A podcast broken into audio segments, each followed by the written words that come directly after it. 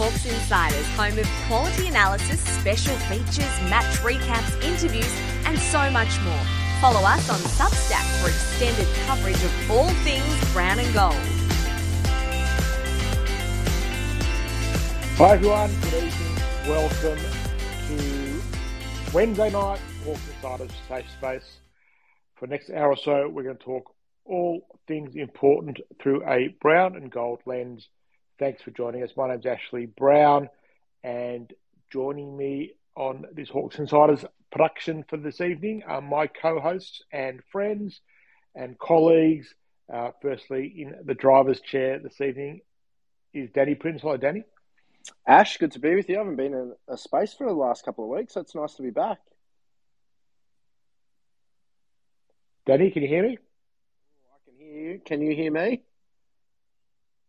Yeah, I can hear you, Princey. Yeah, I got you as well. I can't hear you. This is a problem, but we'll see how we go. I might log off and log on again. Brad, hello. Evening, all. Good to be here after a win. And Simon Morowitz, hello.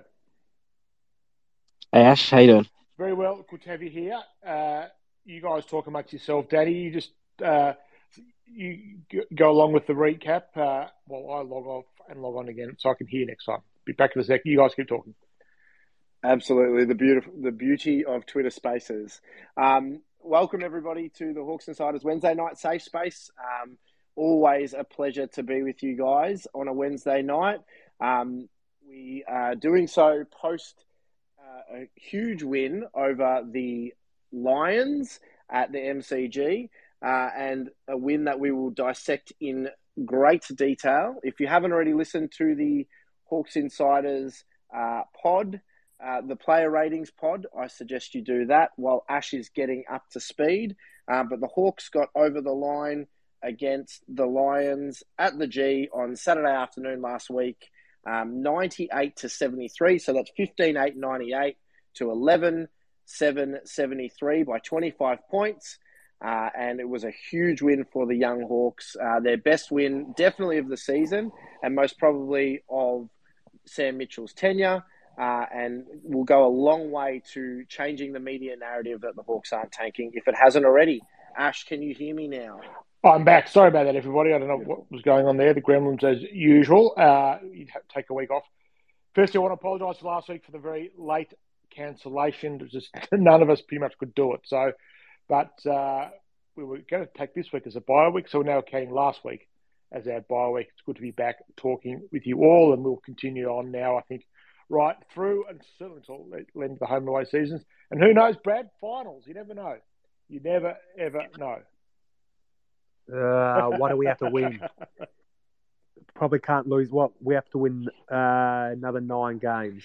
The last right. ten rounds. Might be finals. This. Mathematically possible. Okay, it's mathematically possible.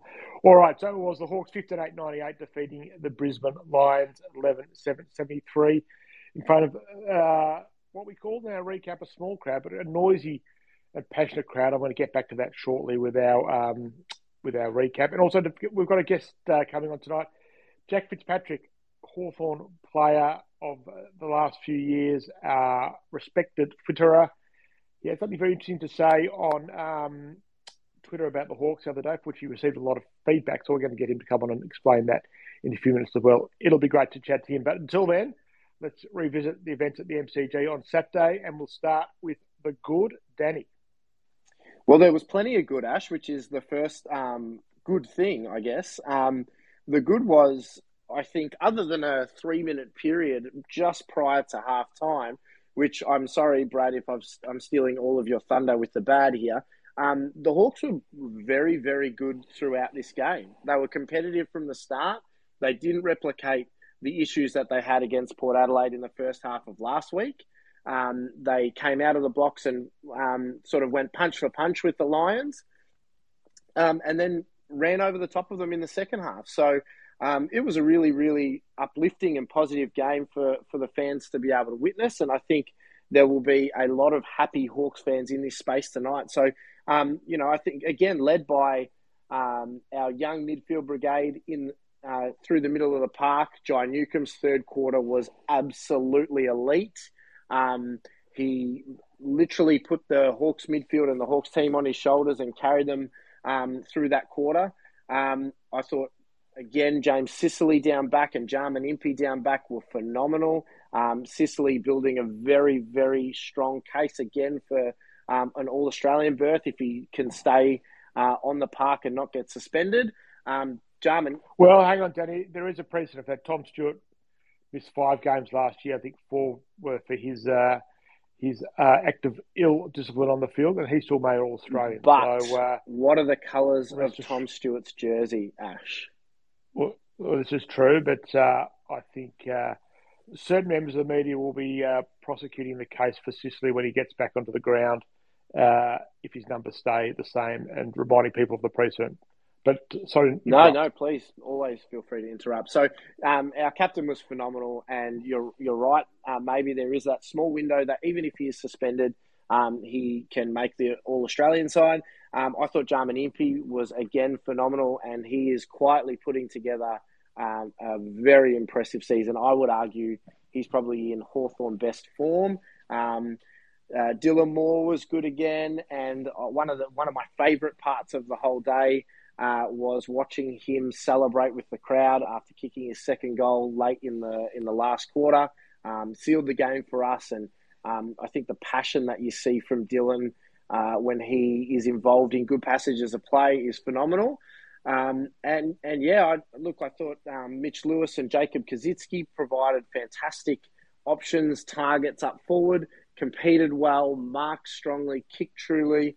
Um, Lloyd Meek probably had his best game of his Hawthorn career, and I think we've said that three or four times now, which um, bodes well because it means he's improving week on week, and we're starting to see some of that untapped potential that uh, we thought he had when we brought him over from Fremantle. Um, and yeah, that's that's. I mean, there's there's so much more. Um, you could go for a long time. I think you know, Ash, you commented on um, Tyler Brockman um, finally taking a mark of the week or a potential mark of the year, um, getting a nomination. He's been threatening to do that for a long time. Sam Butler got a um, goal of the week nomination uh, for his dribbler in the first first quarter, I believe it was, or maybe the third. Um, and yeah, it was just a fantastic day out of the footy. The weather held off. Um, yeah, it was it was a really good day out. So there's plenty of plenty to like from that game as far as I was concerned. Ash. Brad the bad. Not too much, really. I know uh, Princey touched on it. Red time goals, the end of the second half. Princey, one of the positives that I thought you would mention was that we actually sat uh, together, sat next to each other and watched the game, which was a lovely. That was a, that was experience. absolutely a positive, Bradley. Thoroughly enjoyed it. which was which was lovely. But yeah, other than that, uh, obviously the James Sicily situation incident that we're going to touch on. Um, I did my you know match uh, stuff straight after the game, and I did put down my only cross was James Sicily was going to go directly to the tribunal and cop weeks, which obviously ended up happening, generated a lot of discussion, which I'm sure will take up quite a bit of our time tonight. But you know, mainly that was probably the only two uh, downers. The other one on a personal uh, note for myself was uh, second time, last game um, I was at was the St Kilda game, had to leave at three quarter time. Unfortunately, again on the weekend, had to leave at three quarter time. So I think I'm going to start going to as many games as possible, leaving at three quarter time because we'll probably win. So the next one is I'm pretty sure is Carlton. We got the bye. We play Gold Coast away. Then we got the Blues at ten past one on Sunday in a few weeks' time. So, yes, I'll be leaving at three quarter time. What are you telling your friends at Blues Insiders? uh, panic stations. Season's over. The other place you work at. Mara, the fan experience. You wanted to talk about that. Yeah, well, I had the pleasure of being able to take my boy to the MCG for the first time. Um, I remember long, long, long ago, my dad taking me to the MCG for the first time, and I got to do it with my eldest um, on the weekend. I also only got three quarters, but uh, this one was by design because I thought, you know, four year old probably doesn't have the whole game, so there's no point getting there right for the beginning. So we only got there a bit after, a bit, bit, bit, bit, bit before quarter time. Um, and then he managed to make it through to the rest of the game. And he, he was getting a bit antsy by the last quarter, but it was getting close. And I, I tried to tell him how good it's going to be when the siren goes and the whole crowd goes up. And yeah, he had, you know, sort of four year old experience where his favorite bit was the chips. Um, and when a seagull um, gave me a present on my jeans, and he, he, you know, was more interested in the guys blowing the whistles than the actual players. But overall, got to give him a, a good experience at the G, and, and he's a Hawk for life now. He got really into it by the end, so um, it was yeah, also a wonderful day out at the footy. I assume he knows the words of the song because it was the first song you, you taught him. Absolutely, he was he could sing that when he was two. um, and was there much iPad uh, time required, or was he uh, was it just sort of the sights and the sounds get them interested? Um, no, we, we did have some some things to keep him busy when um, you know like halftime and things like that. So he had a couple of books and and and the like. Um, but by and large, he was he was pretty good. Did he stress out over the red time goals at the end of this first half like the rest of us? yeah, he told me that uh, he thought Hawthorn's uh, precision kicking down the wings could be better. And he like the handball game? Um, his favourite people were the dudes in purple who bring out the water. That was he oh, was right. captivated by them.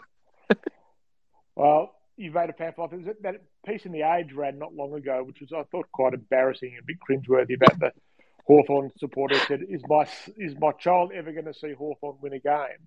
Yeah. So I thought of that. Uh, I thought of that uh, supporter as Hawthorn were kicking away because I don't imagine only the hardcore diehards would have been at the uh, St Kilda game a couple of weeks back. We made that remark. That was really a day for the diehards being a true away game, but uh, there was no real excuse on Saturday. So Joel, your son's done very well. He's one for one. One for one, yeah. Well, uh, I remember my first uh, Hawthorn game. I was, about seven at the time, and uh, Hawthorn beat Carlton. I mean, I was always going to be Hawthorn supporter anyway, but uh, watching Hawthorn beat Carlton cemented me for life. So well done, you, and I'm sure a lot of people listening have got great first time, either their first time or taking their kids to the footy the first time. Don't forget, of course, uh, please, I didn't, I should have said this up the top, uh, join in the conversation at any time you've got a question or comment.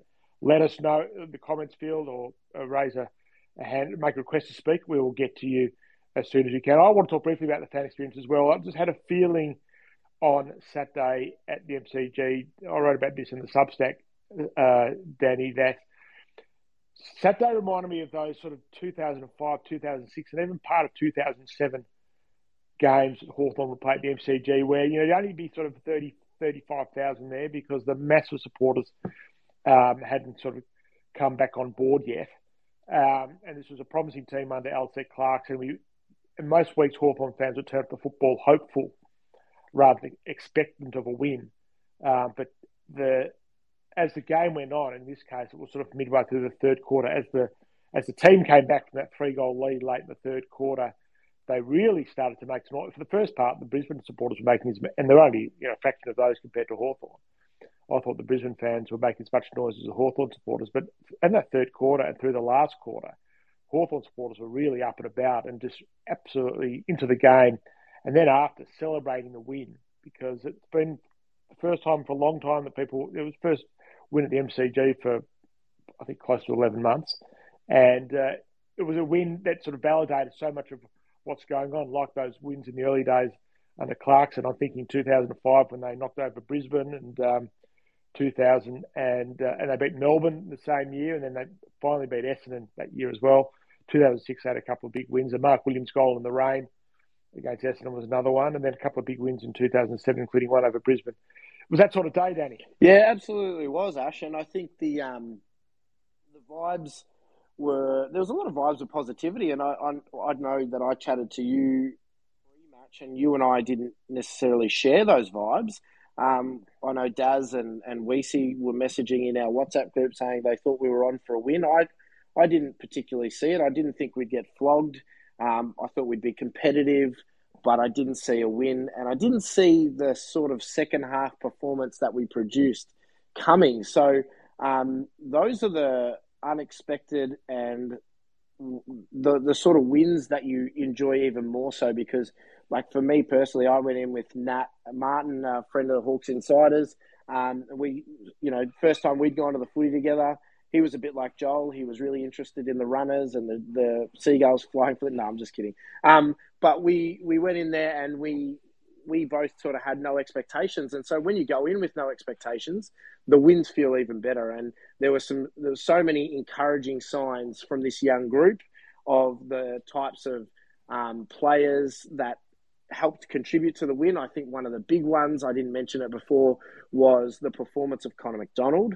Um, we've seen a lot of really sort of consistently solid Connor McDonald performances, but seeing a breakout um, game like that was um, very exciting, and I think it shows you know the shades of those early thousands teams that you you're referring to before we got over the line in 08 Ash, which um, you know you'd be looking for the breakout games of some of those young stars that went on to be generational players. So there was definitely definitely a lot um, to get excited about at the football on Saturday afternoon.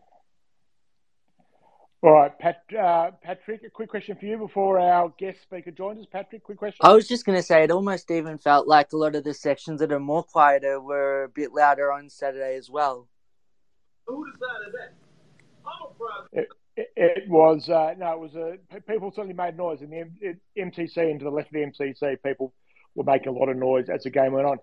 We welcome former Hawthorn great Jack Fitzpatrick to Hawks Insiders. Jack, good evening. Oh, you guys are too kind to me. Thank you for having me. Great to have you here. Um, you uh, you were the first before I get to what I'll discuss you about.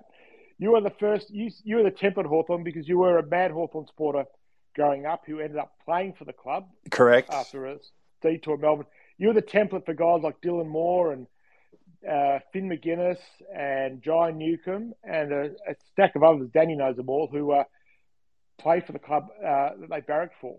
What was it like for you to pull on the jumper and play for the first time?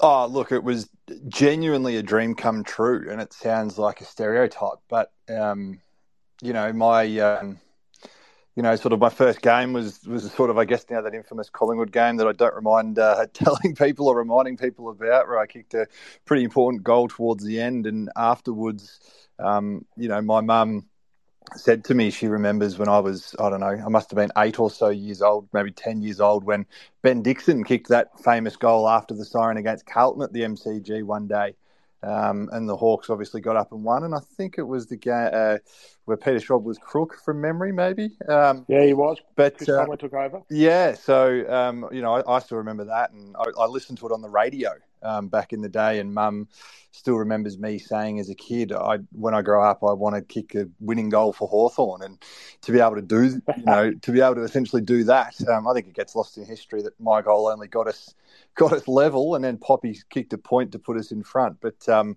you know, to sort of be able to do that essentially 20 years later um, was literally a, a, childhood dream. So.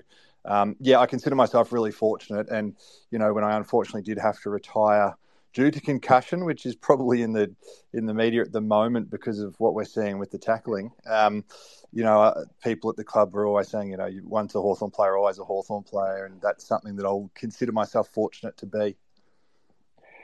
Yeah, well, don't let the facts ruin a good story, uh, Jack. It was an unbelievable day when you made your debut and got that goal. That I think at the last game of 2016 against Collingwood. What I want to get you on here, and then we'll talk a bit more about your footy afterwards, is a tweet you put out, uh, which I thought couldn't uh, further discussion. So this is your tweet uh, after the Brisbane game. It won't happen in the next 18 months, and it's unlikely to be the next 30 months. But Hawthorn SC are closer to a flag than three quarters of the competition, which got a fair bit of brushback on social media because that's what social media is all about, of course, um, uninformed opinions. Um, but I'd like to get you to expand on why you think that is. You know, you've, you've, you've got more knowledge uh, and authority than most of us, given that you've played and you, you're still pretty close to the footy scene. Why are you Why are you so bullish on the Hawks, Jack? Oh, look, I mean, first of all, you could, some would argue that this is another uninformed opinion, but um, no, look, I, think the first thing, when I say closer to a premiership, I mean, if you want to take that literally, don't get me wrong. I, I was pretty big on the start of the year. I think I put a tweet out um, after our first um, first practice match lost to Collingwood that watching will get us practicing for what we'll be doing a lot this year, and that's watching Hawthorn lose. And in terms of pure teams this year, um, I was pretty strong on the Hawks actually being a poor team. And to be honest, we're actually playing a lot better this year than I thought we would. Um, I and in terms of you know, if you want to be honest about closest to a flag right now, there's probably what 14 teams in the competition who are closer than what we are, um, regardless of sort of ladder position. But in terms of genuine premiership contenders, um, that's why I said, you know, it, it's unlikely to happen in the next 30 or so months um, you know, which is two and a half years. But I just think with what we saw on the weekend, um, don't don't get me wrong, this is only what ten days or so after um, you know we got our pants pulled down by Port Adelaide. Um, but I just think it's looking long term. Um, I think the club will be on that right track to being genuine contenders. And I just don't know, you know, there are some teams in the competition that um, might be better than us right now. You look at someone like a St Kilda, for example, but I just don't personally see them being genuine contenders in the next couple of years, which is why I say Hawthorn, even though right now we're probably lower on the ladder, I think we're going to be genuine contenders for a side like that. Um, the style of play in what Hawthorn are building um, is, is, pretty exciting, I think. What, um, yeah, I'll talk about the game plan. I mean, heavy handball. I mean, the media, if they picked up anything on Hawthorn this week, it's been the handball happy Hawks. Is it sustainable in the long term, or do you think it'd be easier to coach? Um, it will be easier to coach against uh, teams to scheme against. Look, I mean, it's you know, it, it's always hard to say what what Hawthorn are doing now versus what will be the style in you know three or four years when they're probably going to be at their best. Um, I mean, it's interesting in the sense that you know look, I, I, genuinely believe, and I've said this to, to many people, Sam Mitchell is the best football brain I've met in football. Um, well, second best behind myself, obviously.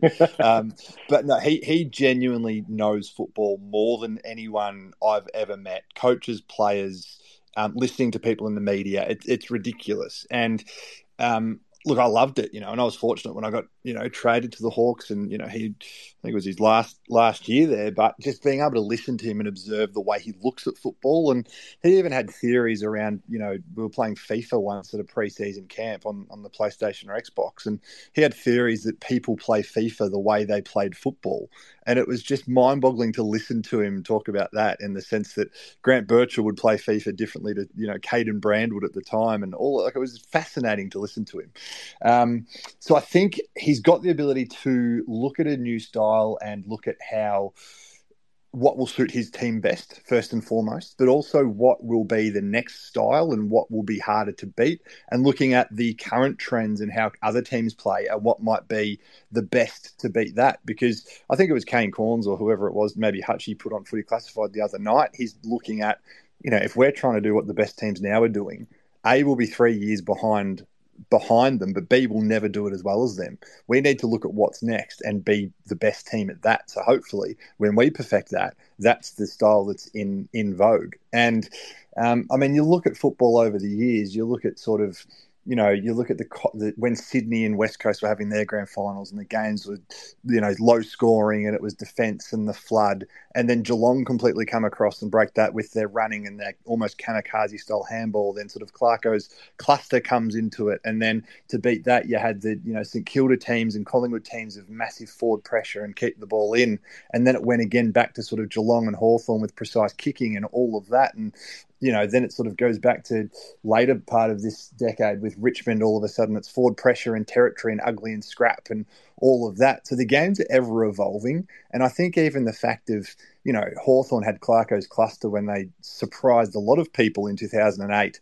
Um, although I will still, you know, die on the hill that Hawthorn were the best team in 08. I don't care what Geelong's record says. I, I genuinely believe that Hawthorn team was very, no, very you good. had for, for, for one month of the year, Hawthorn went in September 2008 Hawthorn, it was only temporarily, but it was a month that counted. I agree with you. Hawthorn went past Geelong for the last month of 2008. Hawthorn was the best team in the competition in football for one month, the month that mattered most in September. Then they went back to the pack. But uh, no, no arguing for me. Hawthorn was the best team in in the competition by the end of 2008. So you're yeah. not alone. No, no doubt about that. Um, but even you know that Hawthorn team with Clarko's cluster was sort of played a very different style to, I guess, the Hawthorn precise kicking team that you know is arguably and in, in my opinion the, the, best football team we've ever seen. Sort of the, the three peat team. So they're very different teams, and I think the best coaches, and I think Mitch will be one certainly from a from a football IQ point of view, um, even if what he's doing now and whether it's sustainable or not, I think he'll be good enough to be able to change tact and, and be able to educate his players to whatever he thinks will be their best weapon to be able to win games, particularly when they're right in that sort of correct age demographic. What do you think they still need? They've probably got one or two more drafts and they want to hit pretty hard. What do you think they need still? I think, look, I think at times I mean, when you if you watched the game two weeks ago, you'd say they need a hell of a lot. So let, us not get too carried away with a win against Brisbane in the sense that you know Brisbane are one of the best teams in the comp when they're up and going, but there are question marks about them when things aren't going their way. Um, I think we still need probably a couple of key position players. I wouldn't be giving up on um, Grainger Barras just yet. I know it hasn't quite worked out, and given where he was drafted and sort of the output he's showed at this point in time, people are probably disappointed.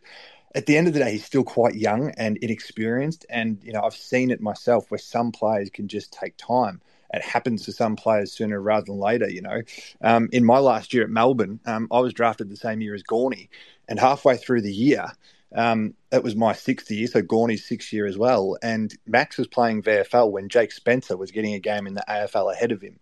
Um, and now all of a sudden, Gawny's you know one of the well the best ruckman in the comp, and you know probably one of the best ruckmen we've seen this century. So he's the premiership captain. He broke the drought for you know sixty whatever years it was. He's been a multiple All Australian. It can just take time and for it to click with some players. Um, so I wouldn't be stressing about Grainger Barras. Now, there's obviously talks does he go back home, all those kinds of things.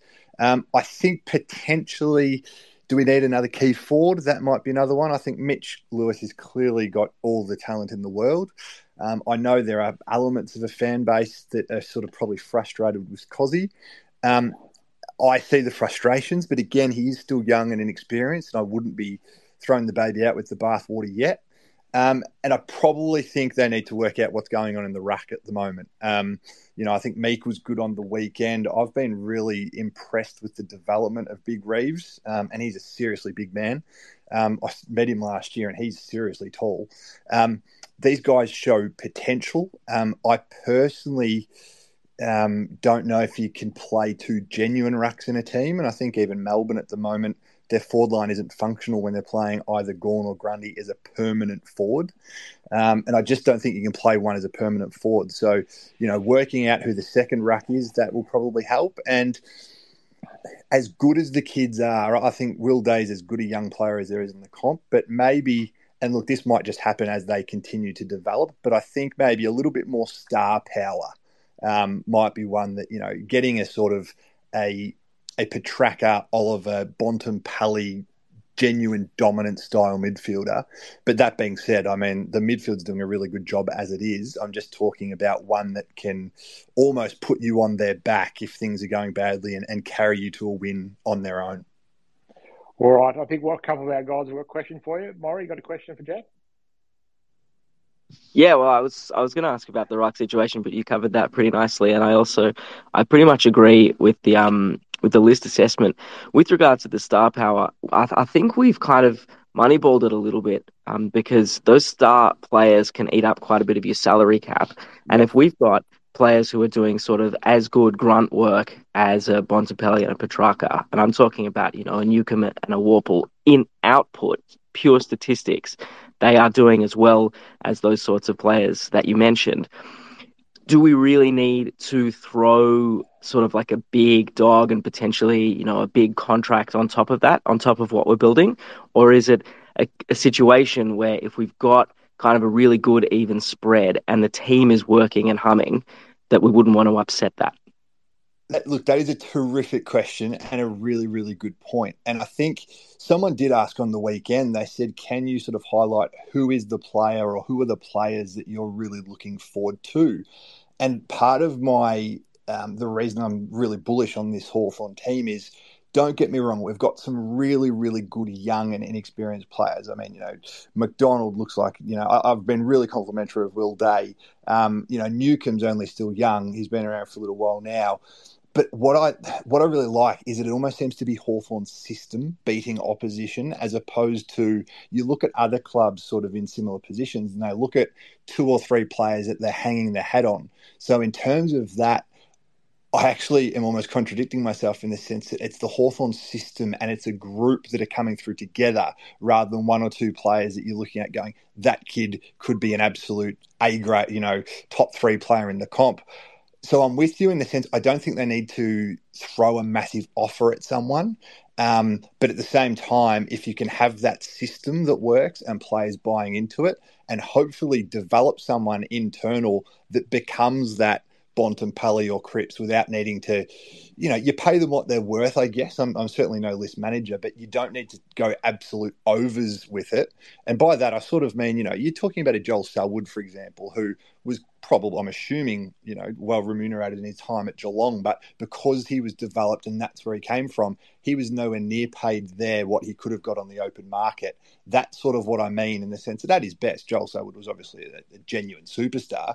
Um, can we develop a genuine superstar within the group that we've got? Um, I don't know if there is one that, for example, you look at and go, is it a is it a young Daicos? Is it a, a Sheezel that sort of standing out and looking like, geez, these guys are going to be top two or three players in the comp? I'm not knocking the players, and as I said, the reason I'm really bullish is the fact it seems to be system and all these guys buying into it. But imagine if we can get the development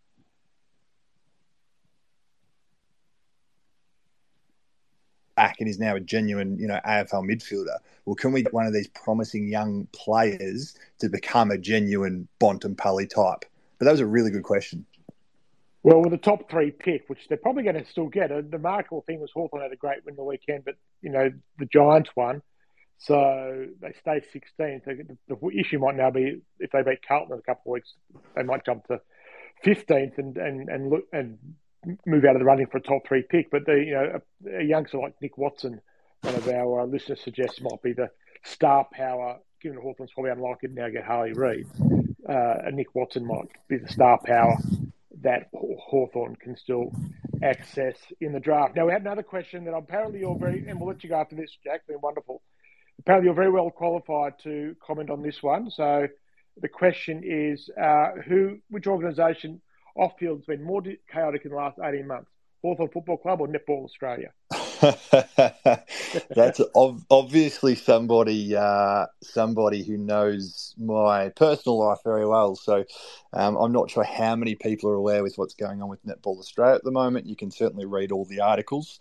Um, my partner is currently uh, one of those Australian netball players that are awaiting selection and was meant to find out yesterday if they're going to the World Cup, but has uh, been put in a bit of limbo. So um, it's funny. I recall when I was a player, I certainly didn't want anyone uh, making making any comments that could potentially get me in trouble at the time. So unfortunately for you guys, I would love to give you some intel, but no, I'm going to going to remain quiet because this is about her and not me. Um, uh, and uh, it's, it's, it's, not a nice situation she or any of those girls find themselves in, unfortunately. No, so I was reading about it today. It's pretty, uh, it's a pretty strange situation, and I'm not sure.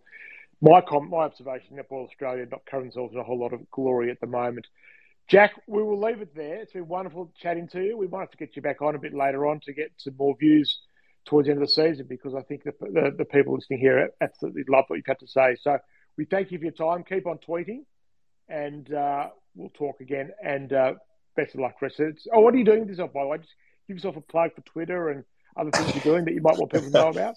Well, I actually, funnily enough, up until uh, last week, had so I've dabbled in coaching since retiring. So I spent two years as an assistant in Werribee in the VFL. Um, and one of those was under Choco Williams, which was great. And then I spent two years as an assistant at the Bulldogs women's team um, as an assistant under Nathan Burke. So learnt under, you know, two really, really you know legends of the game really um, and then i went out and co- started coaching my own team um, in Lake or in Ballarat, Lake Wendouree Football Netball Club, and was loving my time there. Um, we were struggling for, for wins. We only had a couple of wins over the past two years. Our, our team demographic was incredibly young.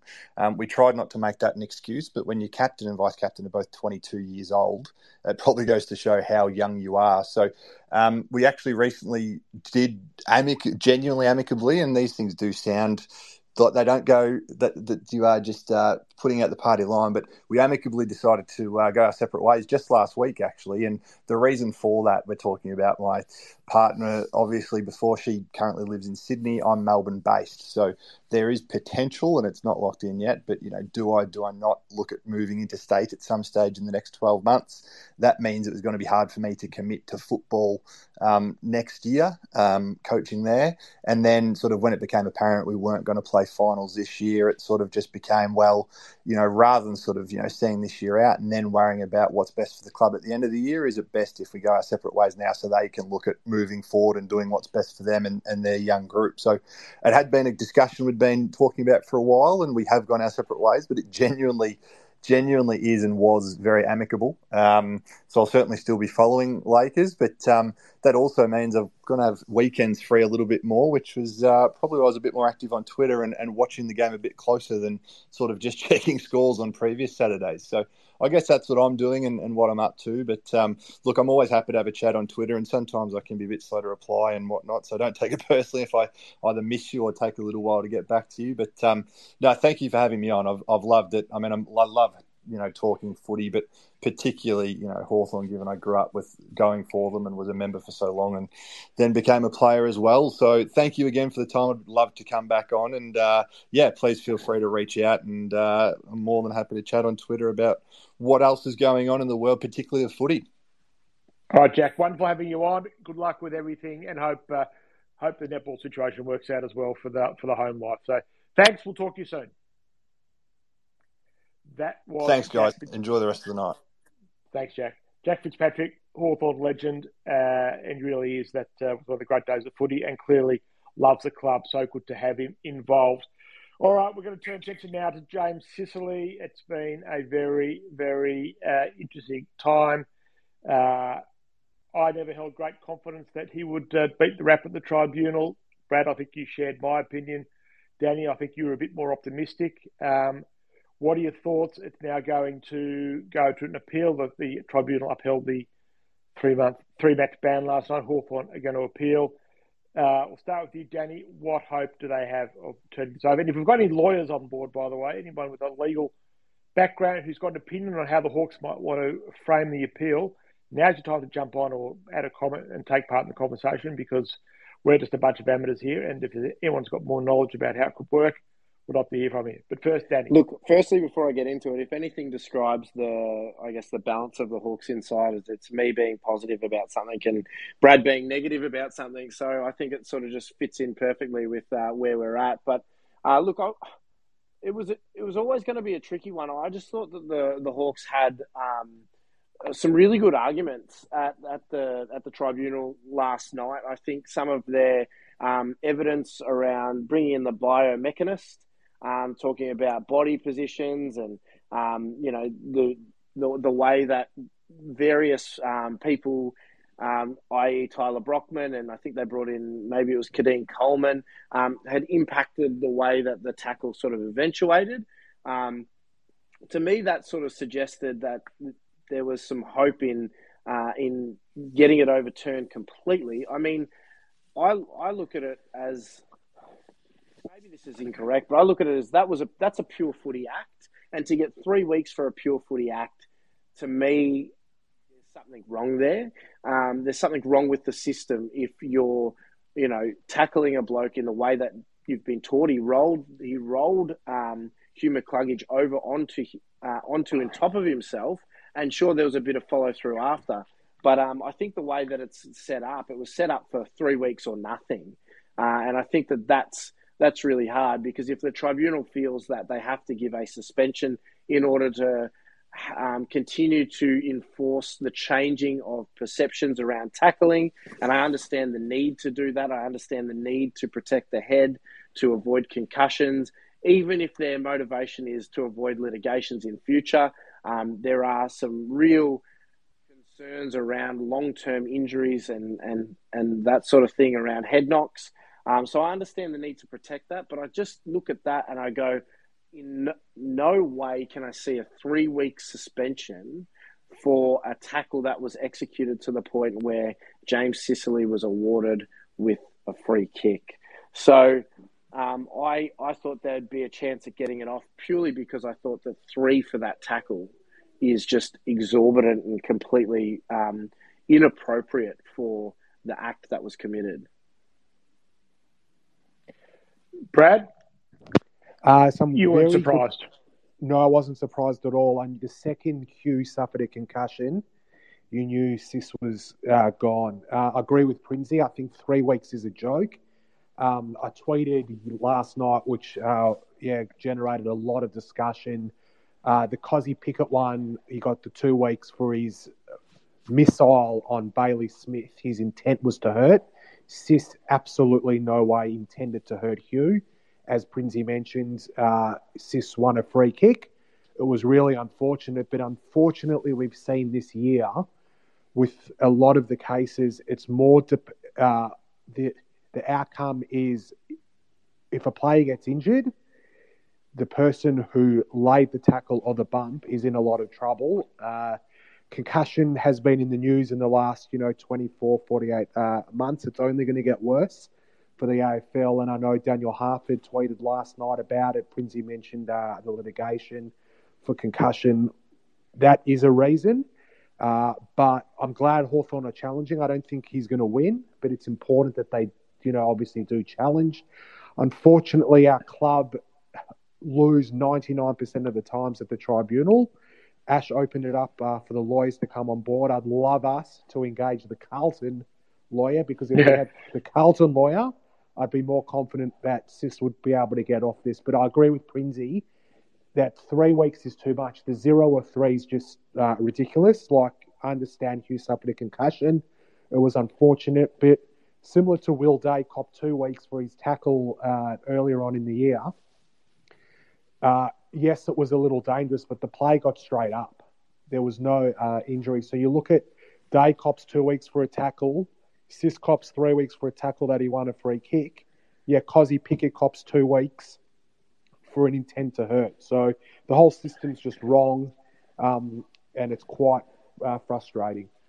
All right, David and Matt, we'll get to you firstly. David, good evening. G'day, boys. How you going? Um, Good, matey. Jack, Jack was fantastic. Um, I've only got two problems with it. Is I'm with I'm a bit with Brad. I don't think I think he, the concussion thing. He should, if he's got concussion, and he did roll him a bit, maybe he gets suspended a week. But I've got the my, my two major problems is that, and I don't know the full tribunal. Do they take into account now that his previous concussions? Because it's now been proven that once a player gets one concussion, as he goes further along, he eventually can get concussed by literally just bumping his head on a bloke's shoulder without him running into him deliberately. You know what I mean? The other thing is, my biggest problem with the three weeks is last year, Stewart from Geelong got four weeks for stepping past the ball and sticking an elbow in Prestia's head, which gave him six weeks off. The day that happened, he should have got eight to ten weeks immediately. They buggered it up then, and now they're trying to get their get their back by getting blokes like that. I'm sorry, young Stewart should have got eight to ten weeks. I'm telling you, I'm a rugby league person. A player walks past the ball and elbows the bloke in the head, he's going to get between 12 and 16 weeks. Stewart got four weeks, and that's the thing that's annoying me the most. Yeah, well, ba- based on the, and the three weeks is quite outrageous given some of the uh, incidents we've seen.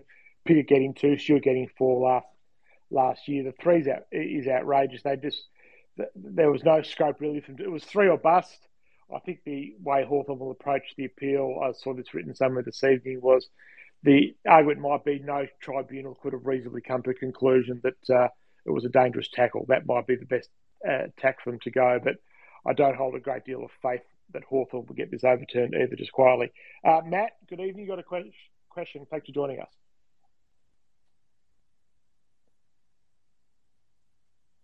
Matt, you there? Matt. We've got the right button, Ash. Oh, Mick. We've Mick, yep. Yeah, go, Mick. How are you? Good yourselves. Good. Yep. Just on the, it's pretty evident now that the outcome determines the the result of the tribunal, and it's going to be a minimum of three weeks if you knock a bloke out, irrespective of what the action is. I just put up in the chat there. Razor Ray's view of because he umpired the game and he didn't see anything wrong with the tackle on the day. um, and he wasn't prepared to comment on the tribunal, which I fully understand. But if you look at what's happened in the other cases, anyone that's been knocked out, three weeks is the minimum you're going to get. Now, whether on the appeal they can get it down to say, well, this doesn't quite fit into comparable to say what Mansell did, um, and I take Brad's point about the intent that Pickett showed when he launched himself, but luckily didn't knock a bloke out and got two weeks. So, you know, is there going to be some capacity for the tribunal to set a precedent that that plays forward from here on in? I don't know. You know, I, they're so worried about concussion, it's driving everybody around the bend. I think because the issue then becomes, what's a player going to do when they go for a desperate, um, desperate lunge? and a tackle like yeah. that, they're going to they're going to second guess themselves because you know what's the risk and reward? You know, doing that as everyone sort of said, if it happens preliminary final week, you know, it's going to be devastating yeah. for players. Yeah, um, and Brownlow Brownlow fans will get rubbed out if they hasn't already, um, oh, yeah. and that'll cause them to rethink. Um. And the, the, other issues is that there's no clarity from the AFL, no communication from the AFL about what uh, what what why they reach the decisions they are not having no real proper head of football. Laura Kane's doing, you know, she's, she's a temporary head of football, but they need the, the, the key figure to come in and run footy, be it Jimmy Bartel or Brendan Gale or whoever. It's just a mm. big mess. Oh, yeah, the goalposts are changing too because the the Laird decisions they inferred that if there was an arm free, you were pretty safe, and yep. that was the argument they ran. You know, we ran last night saying Sicily City. I tried to pull him down onto myself, so I became the point of contact. There was a free arm. Now he got twisted so quickly he actually fell on the other side. Now, is there an onus too on a player with the ball to say, if I get tackled and I hold on that ball for the extra split second to try and get it out, and then get spun around, you know, where where does that fall? Um, yeah, you know, the question then becomes, you know, should the umpires then be giving the free the free kick quicker? The player players are often at fault in these things. I remember being outraged when Buddy Franklin got two weeks for Ben Cousins clash in 2009 mm. that ended up costing Hawthorn the finals that year. Cousins was just being a smartass and just trying to dance around him. Mm. Held onto the ball for too long. Buddy eventually collects him, uh, but then the fault's all with Buddy. So yeah, yeah you're right. Sometimes it is the ball carrier who brings parts of these upon themselves. Anyway, there's a lot of yeah grey area in this. And uh, as I said, I don't hold a great deal of faith that Hawthorn will get much success at the uh, the appeals board on Monday night. Because the other one is the Murphy, where he played for the free kick on on the Collingwood Melbourne game. You know, that's where yeah. the players will go now. And it's going to end up, you know, we all hated the soccer where they take the dive. Well, I'll throw my head down and blokes with long hair, you get the visual impact of the head being knocked, you know. Yeah. And, and, for an umpire, that's what they'll see. You know, that's what they've, you know, it's the body cue more than the actual yeah. hit. You know, so there's a whole range of issues. Yeah, we'll yeah. see. Mick, great to have your input as always, and uh, hopefully you might be doing something for us on the Substack before long, and uh, which will be excellent. So, no worries. Thanks Cheers. for that, uh, Matt. Good evening. Good day.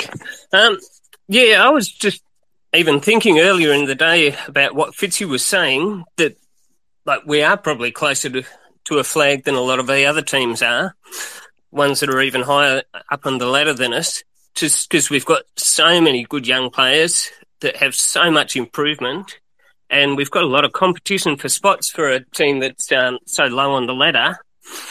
Um, I think that we go to the draft, hit the draft again this year, and maybe next year um, look at free agency when we're more of a destination club. Um, wondering what you guys think about that. And I'm also really glad that Sicily's appealing. But the cynic in me is just wondering if this is the AFL's way of subtly punishing Hawthorn, where Day got the extra week, one more than anybody else did, and now Sicily's got two weeks more than anybody else has for a dangerous tackle.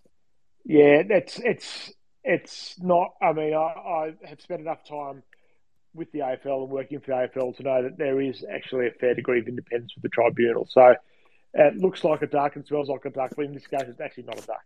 Uh, it's just one of those. It's just unfortunate. You know, you know, I think there's a fair there's a fair degree of non Hawthorn sympathy for Will Day. Most people thought it was maybe one week, two was harsh. James Sicily is the most loved player in the AFL now. Never thought I'd live to see the day where so much for for Sicily of all players, one of the most polarising figures in the game. The fact that he's um, that so many people think he's been harshly dealt with is interesting. To your first point about the, the list management, uh, they clearly want to have they want to go to the draft at least one more time, and that'll be this year with the top three or four pick. And they hope Will McCabe. They might have to do a bit more work to get McCabe now, Yep. but we'll, uh, um, then after that, that, they see themselves as being probably 12 months away from being a destination club for the big name free agent or the big name trade. But having said that, the way they're going, um, Sam Mitchell is the sort of coach that players will want to come and play for. They almost got Jack Bowes over the line when he had no intent. He always took the meeting with Hawthorn as a matter of uh, as a matter of courtesy. Um, and then one meeting with Sam Mitchell, and he almost abandoned plans to go to Geelong to come play for Hawthorn. So that's the power persuasion that Mitchell's got. So now, with Mitchell's coaching record and the style of play they start to implement, I think Hawthorn will be, and then, you know, we'll even add uh, Dingley to the conversation 12 months' time because it'll be a fantastic place to go to work every day. They'll be a destination club in 12 months' time the results keep going their way. So uh, there is a bit to look forward to. Matt, uh, thanks for joining us uh, uh, for, uh, and for your, your excellent questions. So I want to put a bow on the Sicily discussion, unless there's anything anyone else wants to add to it. Uh, but I want to um, get you, Danny, to talk briefly about a couple of podcasts we've got coming up. And the one with Will Day is sort of relevant because he talked a bit about tackling and uh, what they've had to come to understand pretty quickly. So we've got a Seamus Mitchell um, pod that went live, Will Day podcast. It's also um, uh, going to go live in the next couple of days in one of his regular chats to us. Just give a bit of a summary about those two conversations. Yeah, look, we were really, really lucky. Uh, Weesey and I uh, got together and we were able to interview Seamus Mitchell late last week, uh, just ahead of him being recalled to the team after a week with COVID. Um, and yeah, look, Seamus was incredibly impressive. For those who haven't heard the podcast yet, uh, he spoke about his journey and you know some of the challenges he had to face in the lead up to getting drafted, uh, drafted in a COVID year, drafted with um, uh, massive injuries, um, and then you know his first two years being an absolute write off, um, and you know coming back, going effectively the Dylan Moore path of um, getting uh, delisted and then re-rookied, and um, I think his ascension into this Hawthorn team and um, and and what how important he is to this Hawthorn team in the style that they're playing at the moment. Ash, you've talked about you know that run and gun, handball, happy Hawks. Um, you know, Seamus Mitchell plays a really, really big part of that because he is incredibly quick.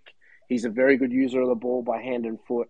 Um, he's shown as well that he can um, lock down on, on opposition small forwards too and do a good job defensively. Um, so, yeah, um, he was incredibly impressive and um, really excited by what he's been able to produce coming from um, from the clouds, basically. And then um, Will Day, we've got a pod. I don't want to give too much of it away. We've got a pod coming. I think it's going to drop on Friday morning. Um, just doing some editing there, probably just getting rid of all the stuff that I said. Um, but Will, uh, as always, the second time he's dropped in and chatted to uh, the Hawks Insiders, he is an incredibly impressive man. Um, I think the thing to look out for, and we'll try to get a few screenshots of it, um, when Will starts talking about the footy club and when he starts talking about uh, a few of his mates, and, and particularly when he starts talking about Dylan Moore, he has a smile from ear to ear talking about the love and the passion that these guys have for the club that they play for. And we could hear it when Jack was speaking before. You know, when you're a fan, and the Hawks have got a lot of them um, who grew up barracking for the club they now play for, there's a there's a different level of attachment, and I think I speak on behalf of everybody in this room. We're all Hawthorn Football Club fans first and foremost.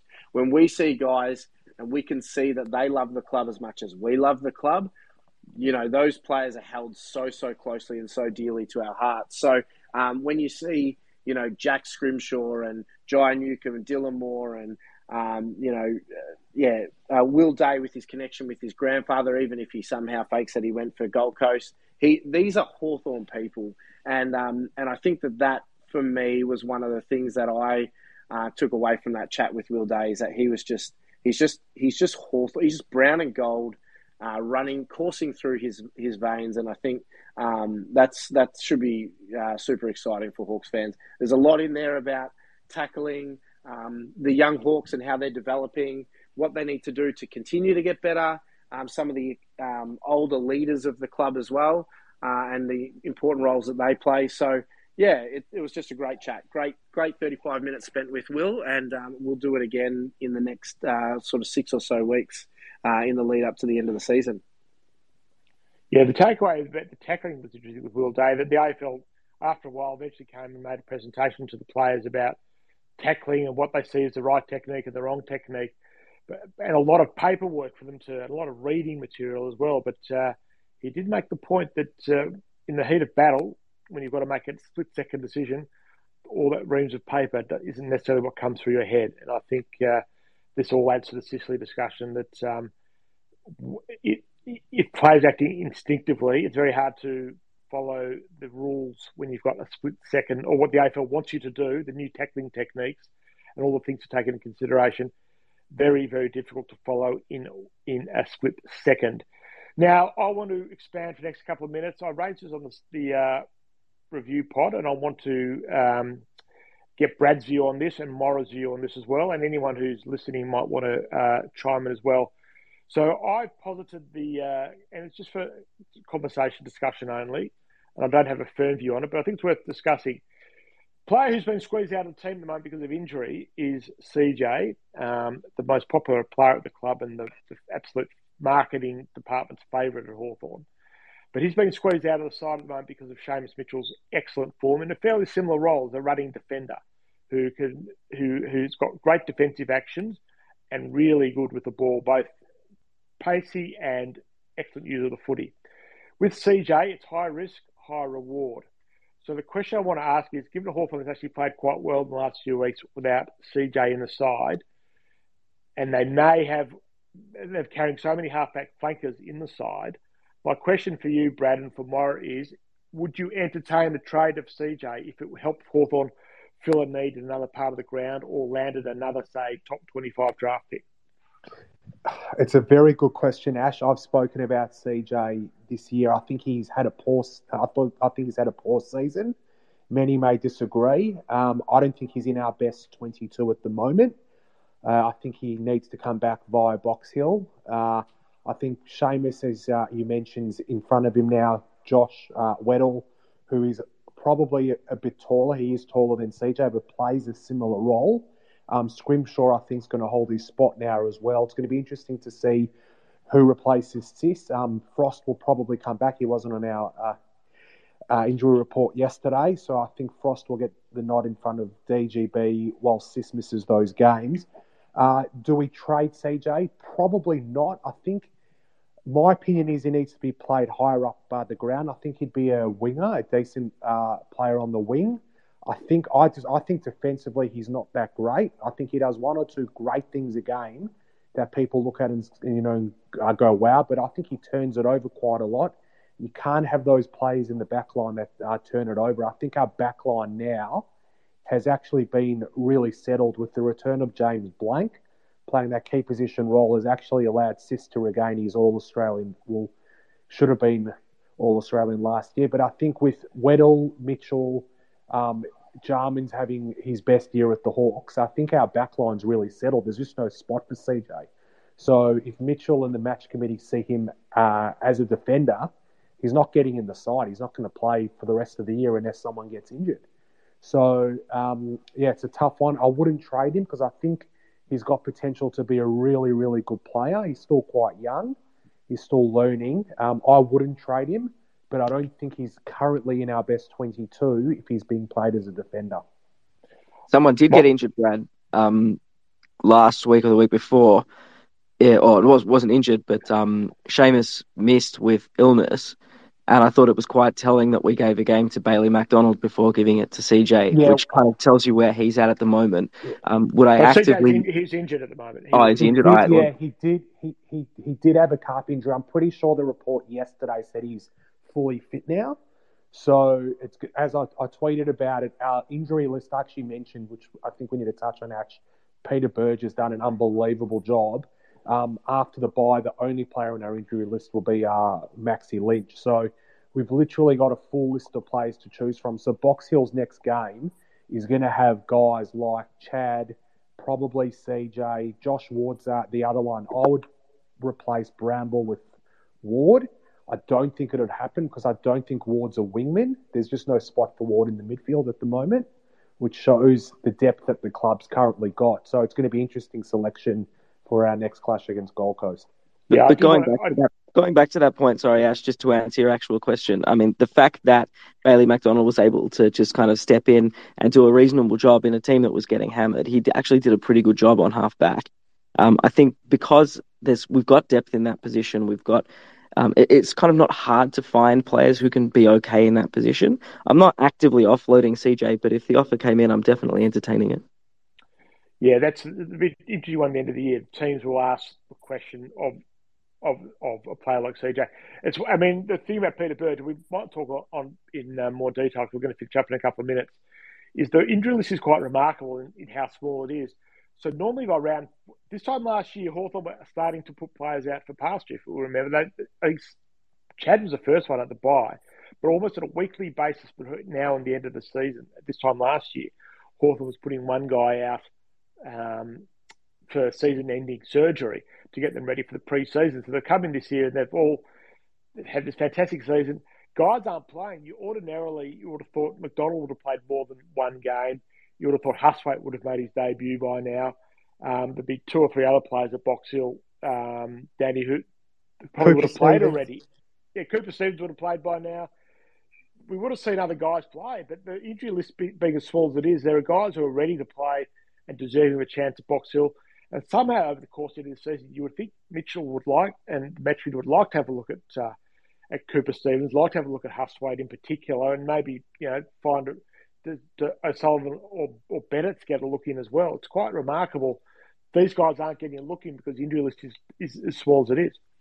Yeah, and not only that, like we're not getting full games into Cam McKenzie either because mo- most weeks he's uh, he's you know having to start as the sub just to fit him into the team. We've barely we haven't seen um, Ned Long this year at all, and he's been smashing it at Box Hill. Like you said, Cooper Stevens has been playing well. Um, O'Sullivan and Bennett have shown signs. Um, we got one game into Max Ramsden. They'd probably want to get a couple more before the season's out, uh, unless there's an injury to a ruck. That's not going to happen. Um, you know, and they've just um, brought in Brandon Ryan from uh, the Northern Bullants, who will hopefully play after the bye, and they he's in on a six month contract, so they're going to want to get him AFL games if they can before the season's out, just to see what they've got with him. He's not a twenty year old kid; he's twenty five years old, so he should be, you know, as ready to go as you can be when you're not in a professional environment. Um, you know, up until the last couple of weeks, so it's it's a it's a good problem to have, but it's still I would say it's still a problem to have.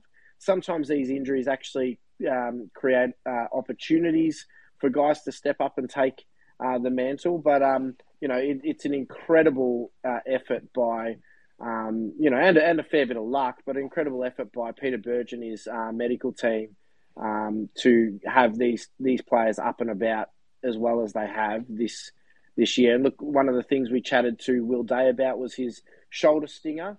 Um, his shoulder um, was hit by Oscar McInerney.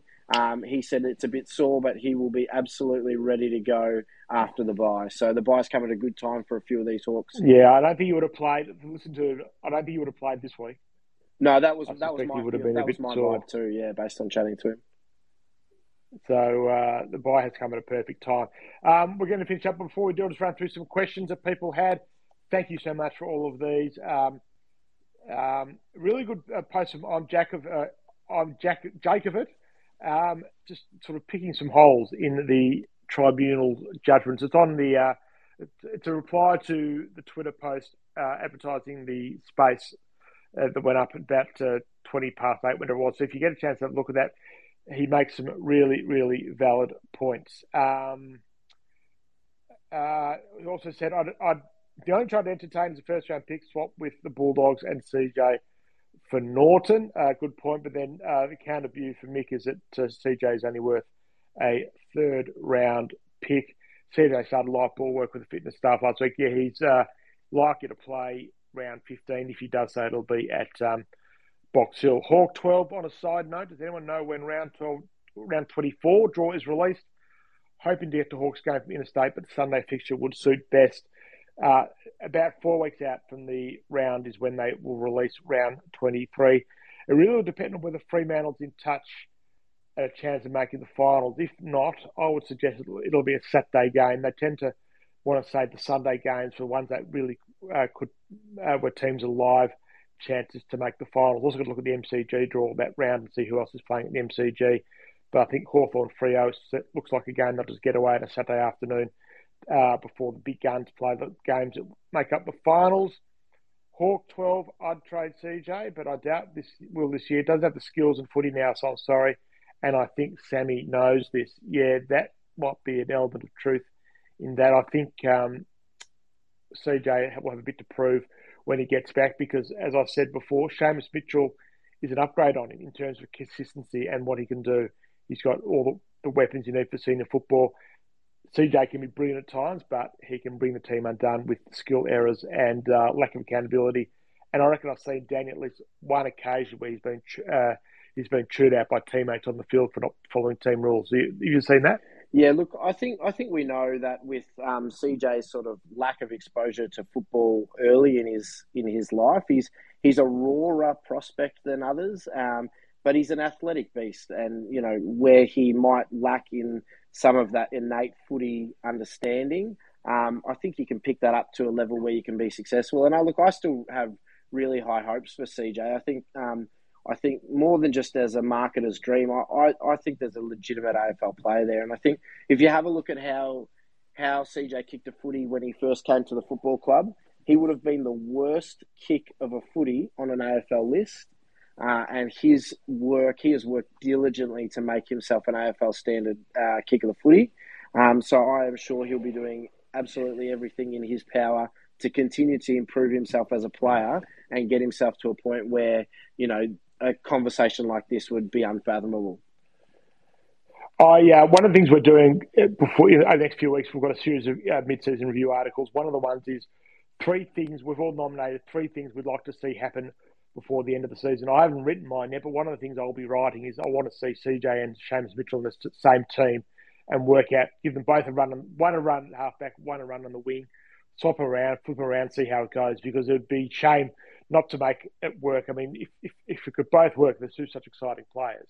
Um, but I'd like to see how they could make it work. That would probably mean uh, Bramble not playing. But I think if it's still a bit of experimentation going on this season, that's something I would like to see happen before the end of the season. Uh, we also question about the CEO search. Uh, I have no visibility on that. Um, it was suggested that um, Simon Lloyd would be a lead candidate for the CEO's role. Simon Lloyd missed out on a, the CEO role at Collingwood. I think he was uh, just uh, just lost out to uh, Craig Kelly coming back, hugely regarded in AFL circles started his football admin career at Hawthorn. He was the runner and the psychologist. If you look at the video of the Ben Dixon goal after the siren, uh, one of the people jumping around in the huddle when that happened was Simon Lloyd as the runner. Also, brother of Matthew, but we will forgive him for that.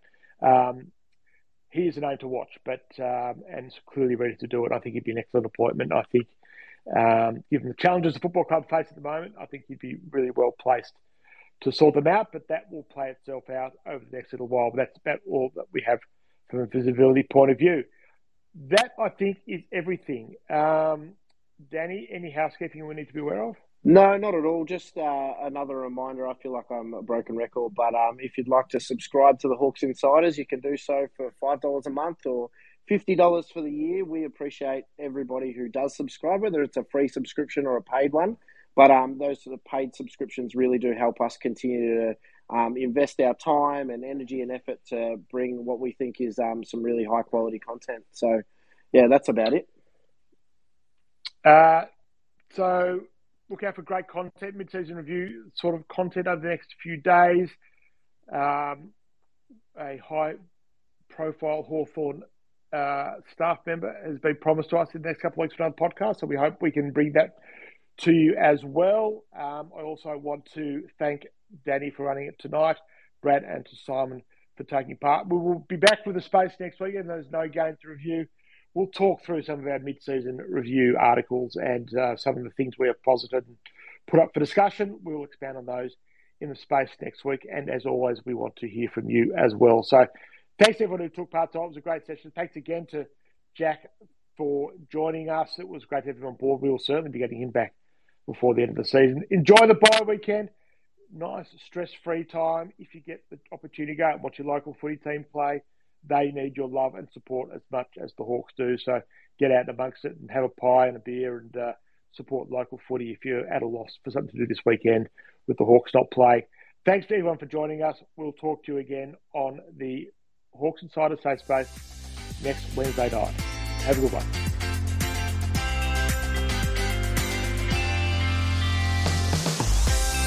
So much for listening to Hawks Insiders. Head to our Substack for more quality analysis, special features, news, interviews, and so much more.